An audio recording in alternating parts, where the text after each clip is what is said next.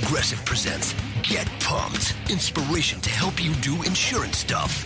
Okay, time out. You're gonna let your budget be the boss of you? Take control with Progressive's Name Your Price tool. Tell us what you want to pay for car insurance, and we'll help you find options that fit your budget. Here's some music to get you pumped. Da-dong, da-dong, da-dong, da-dong, dang, dang. I hear your budget laughing at you. Oh, wait, that's just those kids laughing at me. Ignore them! Da-dong, da-dong, Progressive. Casualty Insurance Company and affiliates. Price and coverage match limited by state law. Welcome to Liquid Lunch. It's me, Hugh, and Jen is my co-host today, the undead redhead, fake undead redhead. Not really an undead redhead, Not at but all. Not at all. she wrote a book about some vampires, something like that. anyway, read that when you get a Zom- chance. zombies, but yes. Okay, listen, we got a great show. Let's get started. We got Ben Pfefferman joining us here. We're talking about the tech scene in Toronto, um, Ben, and it's uh, well, what you were saying a little bit earlier was that it's a really awesome uh, tech environment, uh, all the way from Toronto to Waterloo and even Ottawa. I guess we could almost sure, all of southern sure. Ontario, really, right? Yep. Um, and it's um, you're saying that it, it really takes the right uh, collection of circumstances uh, to create this kind of environment. Can you just uh, you know why are we you know because you hear you, you hear you hear about the, the disasters like Northern Telecom and Corel and we had some good tech companies once upon a time BlackBerry A blessed memory. right Was Corel Canadian? what Oh, yeah Corel's- Corel was Canadian Oh, didn't it know makes me even that sadder. I, I was. I, I'm. s- I'm still at heart a WordPerfect person, but Yeah. only because I hate words so much. I should probably not bring that up because I'm sure that Microsoft is So- the show. But Ben, we we want to be reassured. We because you know if you look at it one way, you might think our tech sector is being uh, gutted, but uh, Right. you're saying otherwise. So nothing is for sure, but I don't believe there will be a tech bubble. Um, and I think one of the reasons is that uh, we have all the ingredients here in Canada to make it work. Um, there's a great cohort coming out of universities of strong entrepreneurs and CEOs uh, with bold visions that are identifying real problems in our society and um, and developing solutions to fix them. And I think what's great right now is they're being supported, whether it's at the university level, uh, government and private sector levels. Uh, the investment is coming in to support these entrepreneurs to to help develop their technologies. Now, one of the things I heard is that uh, there were fewer, and maybe maybe I'm wrong, but that there were fewer people going into the into the computing uh, areas. Like uh, you know, Waterloo, of course, has a great computer program, um, but uh, that there were just less people going into that. Yeah, so there's definitely a real shortage um, for for top talent. Um, great developers are very hard to find. Um, they, they're getting great salaries. The ones that are employed, you know, definitely north of six figures. And um, for young people in high school right now, you know, when you when you think about the great jobs previously, accountants, lawyers, doctors, I mean, uh, d- developer has to be on the list because you know you will find a job like the second you graduate, the second you're on the market, you're going to be scooped up. and maybe even in the states, right? Because they're they they come up here and you know I, th- I heard one year uh, Bill Gates hired the entire graduating class of Waterloo. Hundred percent. Yeah, no, we Yeah. we've got a great reputation. Um, so American companies definitely are are recruiting in Canada, uh, in Toronto, Waterloo, and Vancouver. Yeah. Okay. So something I've always kind of wondered is is that the way we're the way we're going now, nobody wants to be an employee. I, I don't think. Like I, I don't know. Is there is there seems to be an impression that as we as we develop into sort of a more entrepreneurial society, people want to be the ones who think up the ideas. They want to be the ones who create the concepts. And uh, and I've always been wondering if we're actually going to get ourselves in a position where there aren't enough people actually to do the legwork to make that happen. Yeah, it's a very good point, and and I don't want to generalize too much with age, but if we look at the the tech scene, it is younger. Um, it is people in their twenties and thirties, and obviously making money is very important. But I think for them, it's it's meaning and purpose, and creating something meaningful plays a huge part in it. And uh, they don't just want to be an employee; you know, they want to be a part of something greater. So the idea of this kind of like flat management system too, where where everybody is is integrally involved in a in a project, and the project manager is just another person who's is that is that is Yeah. that happening in the tech world? Yeah, and we're seeing all sorts of new management and leadership styles. Um, you know, like whether it's um, you know, there's no more cubicles like that. That that's gone. It's now open, collaborative I can't see that anybody is really going to mind the chicken pens going out the window. Right. I don't think that's going to be a big problem. Oh, and I- even the big firms are like Deloitte and, and other ones. They're they're di- ditching the cubicles in the offices and moving into that open environment. You know, I don't know if that works. I, I actually worked in one of those open environments one time, and it was like it was almost like too distracting, right? You're you kind of working in one of those open environments now. It Hugh. became very social. it became very well. That, this was a computer is- company, though. This was one of these tech companies you're talking about, Oh, Ben. so you and, mean uh, we wouldn't get enough done if we were actually a tech company then, as opposed to just a well, broadcaster? I'm just. Uh, but but I'm here's what I wonder because our education system too, right? It, it, it's it's moved towards uh, group work, a lot of group work, right? And uh, and then so there's the the um, I guess a bit of an argument between whether because I find often like can a group be creative um, versus because it seems to me a lot of businesses or even if somebody comes up with a great idea for a software application, um, you know it's it's almost a singular vi- vision. Do you think you need that singular vision to really come up with something, or can a group I guess that's what your collaborate to come company kind of does, though. You you you actually are are having people come to you with singular visions, and then you're implementing. Yeah, exactly. I, I think often the case is there there's one person with a vision, um, but um, in order for a product and a company to succeed, it has to be supported with a great team. And so one of the first things that uh, an entrepreneur will do is uh, start to build out their team. Who's going to be their chief financial officer, marketing, uh, sales, uh, development, their technology officer. So right away, um, someone is, is steering the ship, um, but they implement and put in a great team. And, and investors really value that team. They don't want one person running the whole show. They want to see that this person has a clear vision, but at the end of the day, they've got a great supporting team to, to do all the legwork. Yeah, it's like a baseball team. You want to have all you want to have greatness in all the positions. Exactly. And you want to make sure your manager doesn't get thrown out of every game. I'm just saying that's like most of the game. So okay, Ben. So um, well, tell us the vision of your company, uh, Leverage IT. Yeah, sure. So Leverage IT is a development shop. So what we do is we build websites, e-commerce sites, um, mobile apps. Uh, but uh, what I think is the differentiating factor is um, we're not just building out a technology. We really try to build out a company. So a um, uh, someone could come in with an idea on a, on a napkin uh, to build a great app, and um, even if they have no technical background, we can take them from the very beginning, you know, hopefully to the very end. So we'll build out the technology, um, we'll work with them on their business model and a go-to-market strategy, and then when the time's right, uh, help them access the early stage uh, private markets for funding.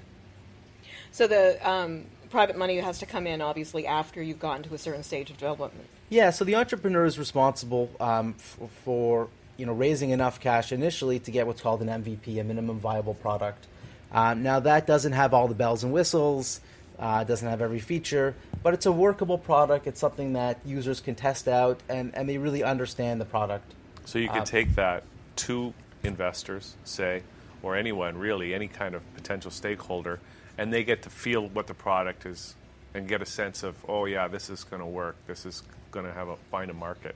Exactly. Investors want to see that you've uh, tested the market, you've validated your idea. Um, there's like a, a period called beta testing where you have a small group of people come in uh, on both sides. If it's um, both types of users, if there's two types of users, uh, they You use the like uh, millennials and everybody else, or yeah, yeah. It's you know it, it's a good point. I think you when you do a beta test, you got to have people of all of, of all walks of life that are using the app and giving you feedback. That's going to enrich your product. And once there's some traction um, and some good momentum, that's the right time to take it to the private markets. Now, um, do you have any uh, success stories you want to just sort of Yeah, I paint a picture of for us? Absolutely. Um, so we're building. Uh, it's hard to pick favorites uh, with a lot of the companies that we're building out. So I, I hope no one's offended, but I, I will start with a great company called Curb and Go. Um, the concept behind the company is that it can turn any restaurant into a drive-through. Now, people love drive-throughs. Um, they love the convenience. They love the privacy of it. Um, they love not having to get out of the car in winter. Exactly. really love you that, know, yeah. y- sometimes you just want to order your food and not be judged, and and you know, like you want that privacy, and that's why drive-throughs are so successful. But the problem is they take up a lot of real estate and they're very Yeah. capital intensive. So Uh, Curb and Go is an app where you can order food through the app through your favorite restaurant. Um, you can say, you know, I want to pick it up at 5:15 on my way home from work, um, and then there's a geo fence around around the restaurant. So as soon as, as soon as you enter within 100 meters, the restaurant's notified. Up, oh, Ben, uh, black SUV, northeast corner, and they bring the food right out to your car for you. So. And no one has to order if you. No one has to know if you've ordered two family meals. Exactly. Yes. There is no shame. it is. It's order- funny. I never thought of I never thought of drive-throughs as being a, as, as being a, a workaround for shame, but now I'm going to be very conscious of that the next time I have a card. Uh, is it just me, or like when you're at a hotel and you order room service? Um, I'll be like, "Oh, uh, John, do you also want a, a burger and fries? Oh, okay, let's make that two burger and fries." Because you know, it's embarrassing that I, I always found drive-throughs to be embarrassing for me. Like, uh, Really? You know, like, Like- I'm ordering a lot of food. I was uh, a, a larger guy growing up, and um, I didn't want people judging me, so that's why I Oh. like the drive-through. That's it's hard to believe, Ben. yeah.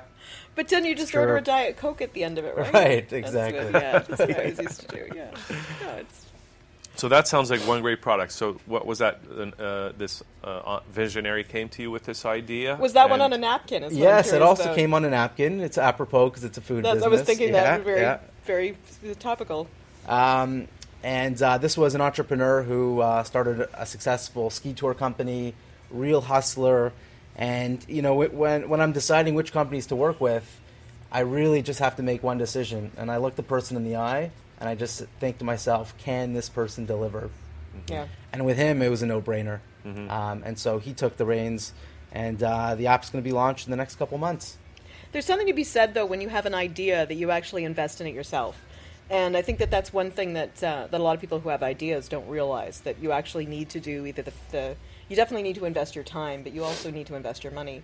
And I, I guess you came out of the film business, right? Yeah. So, and that's always something that uh, that's true of the arts, especially that you need to put a little bit aside to invest in your dream. Right. There's an adage in the film business: um, you self-finance your first film, and then you never do it again. Right. Yeah. So uh, you got to do it once to get it going. It's just impossible in the film industry as a first-time uh, filmmaker to get any tax credits or funding. Yeah. So yeah, you got to do it yourself. You got to be an entrepreneur and take a chance, and then hopefully the success of that first film you can translate into future successes. So is coming to you for a company sort of like the same concept as making a, a so-called calling card film for uh, in in the cinema? Because usually that's usually what your what your self-financed film is. It's your it's your calling card, so you take it around to That's people true. afterwards. like Yeah. Rocky. Exactly, exactly. So it is true because you know with a lot of startups, there isn't this idea that you know I'm going to run this company for the rest of my life, um, and one of the reasons is because once you get private investment, they want their money back. So at the end of the day, they really want this company to be sold, whether it's um, an IP, uh, initial public offering, an IPO, or whether it's an acquisition. So. Um, They'd be happier to see you get sold to a Apple. Hundred percent. They don't want to see you, Yeah. you know, ride it out for your whole life. They want to get their capital back. So, definitely, first-time entrepreneurs, as soon as they get what's called an exit, absolutely, they're right back doing the next company. And uh, do they find it easier the next time? It is so much easier. I mean, I just heard um, a great speaker yesterday saying that uh, the data doesn't actually support that second-time entrepreneurs are more successful than first, but um, I think personally. If someone's done it before, Yeah. I'm much more willing to work with them the second time. It almost seems like we're in early days for that kind of concept, though. This is the same way that we're in sort of still in early days of people not keeping the same career. We were talking about this earlier. Yeah. Um, and I think the stats are that people switch careers three or four times now in a lifetime. But that's that's new. That's that people my age are doing that, but people older than me often kept the same job. Right, definitely, and I think it's not even just one job; it's really multiple jobs. Um, the term moonlighting, you know, you're uh, you're a banker during the day and you're uh, Ubering at night, right. Right. Like you're you're really juggling a couple different jobs. Or at you're same writing time. the next great Canadian novel, Right. Okay. Good. Good example. That no one will ever read. which no one will ever read. But at least you're writing it because that's important. Right? It's not the, books are, books aren't for reading anymore. They're for writing. You know what I'm saying? you know, I think my kids, I might hand them a book and they'll say, "What is this?" You know. Yeah. Where's the Where's the on button? Oh yeah, and then, and then when it comes to tech, it's it's when I pick up a book and I'm spending so much time reading online that I'm actually tapping the page of the book trying to figure out what's going wrong. It's like, do I have to reboot this thing? What's going on here? Now, Ben, okay, so here you are. You're in a position and you're helping uh, visionary entrepreneurs to get their uh, applications and their tech projects off the ground. But how about you yourself? Do you did you uh, you're from the film industry? So, like, do you have any kind of pet projects yourself that you're working on? Yeah, sure. So You've got um, the 3D technology that's going to blow James Cameron's right yes, out of the water. Yes. Really? Um, wow, you. I had No, a I'm just very unfortunate exit from the film industry. Um, Okay, now we got to hear this Is that a story. show? yeah, it's sad. It's not. It's not a fun story. But um, so I was, I was. The last time I was on the show, I was talking about a documentary called uh, Shashtil, which is Yiddish for "Be Quiet," and it's about some of the problems in Canada's Jewish community with some of our institutions. And I had a great executive producer, unbelievable visionary. She, I was, at the end of the day, I would only in the future just keep working with her. Like I wouldn't even do another job ever again. Like that was my plan. I only wanted to work with this producer. So unbelievable. So I completed the first uh, rough draft, and I sent her an email. She lived in Hamilton. I said I'm going to drive up to Hamilton and I'll show you the so we can watch the first draft and, and talk about it. And um, the next day, she tragically just passed away. You know, a, healthy woman. She was in her maybe her late 60s, and uh, I was so devastated. Like the whole film. I mean, I really needed her on the film. Like she was just that type of unbelievable person, and I still finished the film. It definitely wasn't the same product that, that it should have been, but um, I guess just that uh, that situation took the took the wind out of it for me, and yeah, it's like I, I lost the passion to to be behind the camera. I guess it was just taxing for me, um, but I'd love you know in five or ten years to get back into it, and especially as a producer and work with young filmmakers and look at all the mistakes I made as a filmmaker and and try to help them, try to help get great, um, especially documentary films produced. That kind of thing can uh, can really derail you. I've had a I've had a couple of those in my life where it was where it was everything was perfect and it really seemed like I was going in the right direction, and then something that just comes out of left field, and also that affects you so much emotionally. Um, how did you end up uh, moving towards tech? Had you already been interested in that, or had you already played with it, or? Yeah, so um, as a user of technology um, and just just seeing the impact that it's having on our lives, um, when I was going through a, a career change and figuring out what I wanted to do, uh, yeah, I decided I wanted to move in that direction. I had invested in a, a video game company earlier, and um, one of the um, directors of the company, that's why I ended up partnering with, with this company. That's great. Was that was that a uh, just in terms of the kind of companies that you were supporting the growth of now? Was that game company something that was developing one product and then moving on to something else, or was it? Yeah, so that is the literal example of the napkin. I actually think that in this company they had the that's napkin. what I was wondering about. Yeah. that's maybe where it came from. Uh, the napkin said uh, "social network for video games," uh, video gamers on it. Or, um, so that was, the, I think, one of the, the genesis for the company for Leverage was building out this company called Enthusiast Gaming, uh, which is incredibly successful as a social network for gamers and an ad network. And um, my experience just being an investor on that side, and normally, I mean, tech investing is extremely risky. There's a 90% chance you're probably going to lose your money. So uh, to take a shot in the dark on a tech company like that and then sort of end up almost sort of working for them or working with them, um, yeah, it's, so it's, it's been a great ride. That's great. Yeah. I haven't lost my money yet. yet. So uh, I just just one more question before we uh, that I have because it just seems one of the things that seems to be happening is that there is so much innovation, uh, so many new products, applications, uh, great ideas coming out, right? It's almost like uh, it's too much. The level of complexity, the the uh, the range of options that we have every day to take new technologies into our lives is almost uh, overwhelming sometimes. You know, um, um, and I'm just wondering. It's it's almost like uh, if we had, if there was a, a common, in, call it a tech environment that we had, like every you know people understand email, they understand uh, websites and whatever, right? But now it's almost like there's so many applications that it's almost too much for a person to digest. The, the, Yeah, um, it, it's definitely not easy. I think that um, people are only getting right now to understand the shared uh, the sharing economy. Um, I think people five years ago would have thought it's so strange, and they would never get into a car of a stranger to take them somewhere. And they would say it's so foreign and, and so strange to stay in some random person's home. Um, and now, you know, it, it's pretty mainstream. It's pretty social accept- socially acceptable.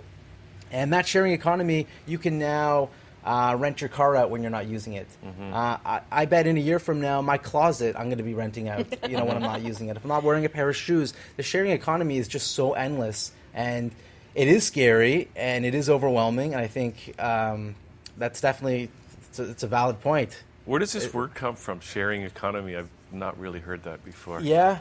Yeah. Um, basically, it's using resources on a mass scale uh, to create efficiencies. Yeah. So um, something in and of itself is very inefficient, like, like delivery being an example. You know, to, to go from the restaurant to someone's house, and then back to the restaurant again, and back to someone else's house is very inefficient. But if there's a lot of people out on the road, they can do different deliveries at the same time and sort of share to create sort of you know a better and stronger economy. It, it says something nice about the social environment, though, that we're creating in the world. Though it says that people are more accepting of each other, and and also that they recognize that people are different, are good at different things, and not everybody just gets to be a cog in a in somebody else's wheel. So I'm, I'm glad you brought that up because, and, and I can't remember the app, but there's there's programs now, social part of the sharing economy. Let's say with restaurants that have excess food, or stores that have products that might spoil. Mm-hmm. It's using that sharing economy to be able to collectively take that and, and bring it to food banks and shelters and have you know sort of secondary purposes. So while the sharing economy, the spotlight is on the private enterprises, the social enterprises as well are utilizing that same technology for tremendous good. See, and that's how I think where where the whole concept of socialism fell apart is that you can't do that from the top. You have to do that from a million different hubs, Yeah. and that's probably something that the internet has taught us. Yeah, so it's interesting. The word social is part of socialism, right? Yeah. It's that, that collective idea uh, of people getting together. Um, and, and these efficiencies are just going to sort of revolutionize our lives. Do you have any comments on the whole blockchain thing? Um, not so much. Uh, it's not really my area of expertise per se, but um, I, I think for 2017 it's going to be the type of technology that's going to constantly make headlines, yeah. And um, just uh, you know, we got Donald Trump in the White House now, and he's trying to make. Hugh's a big fan. That's not necessarily the truth. I could speak for myself. Um, but what I want Every to time I say, mention wait a second, I'm trying to ask you a question here, Jen. Uh, he's trying to make America great again, and he's um, talking about uh, uh, putting up those tariff barriers, bringing manufacturing back to the U.S. He's also talking like about the that. cyber. The what? Talk about the cyber. Yeah, cyber is very complicated. relax, Jen. Nobody knows about the cyber more than I do. Jen, relax. but uh, other people say uh, that we really need to have the global, the global economy, and it's you know more efficient for everybody to have stuff made in China and Mexico. And uh, we've lost a lot of manufacturing jobs here in Canada, but as you're saying, we have a very strong tech sector and a lot of skills in that area. Like, are you optimistic about the economy, especially for young people going forward? Uh, Yeah, I mean, I, I think that again, the traditional, the traditional jobs, uh, and manufacturing is a great, uh, great example. I think those jobs are gone, and I, I don't think they're coming back. And I think for young people, they have to recognize um, where the job job growth is, and and that's in technology and automation. Is that um, you know, a, a BA just doesn't cut it anymore, and um, I think people got to look at trades and, and technology in particular to to get in there. Okay. Yeah. And then, so who are you looking to, to speak to of the people watching this right now? Like, who, who do you want to talk to?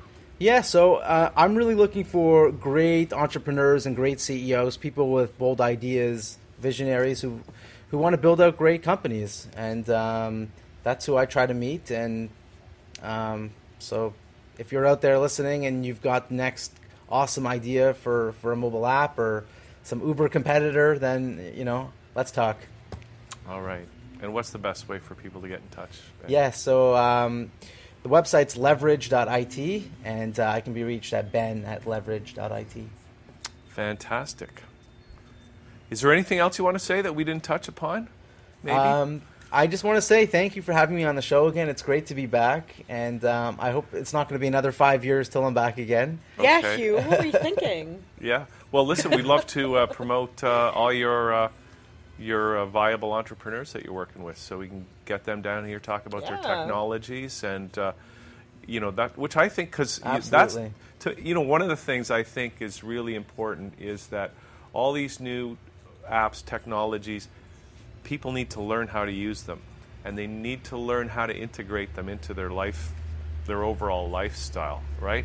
And i think it's i think too one of the problems is that um, a lot of technologies are out there and people aren't really using them to their full extent like my phone for example i'm probably using 5% of its functionality But if everybody who has a phone uses a different five percent, it's worth having all that packed into it, and that's I guess part of the sharing economy too. Yeah, but that's a good point. You know, we're not utilizing our manpower. We're not utilizing you know what's what's out there, and uh, shame on the phone company or the, the the hardware and software companies because they obviously weren't able to convince you um, about the great options you have with the phone. I know. So, okay all right ben thanks for Yeah. coming down today my pleasure. Thanks so much. All right.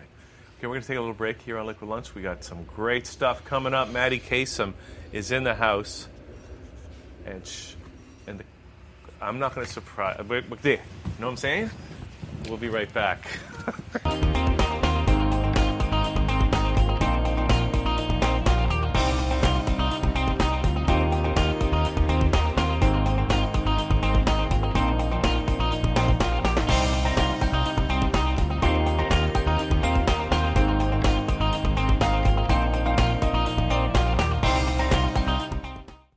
firefighter Raphael Poirier for Firehouse Subs, introducing the new Firehouse Pub Steak Sub with savory steak, crispy fried onions, and our rich Belgian beer cheese sauce. On tap for a limited time. Order yours at firehousesubs.com today. Remember, a portion of every sub you buy helps provide life saving equipment for first responders. Firehouse Subs, enjoy more subs, save more lives. Limited time only, plus tax, participating locations. Firehouse Subs will donate a minimum of $1 million in 2018 to the Firehouse Subs Public Safety Foundation by donating 0.13% of every purchase.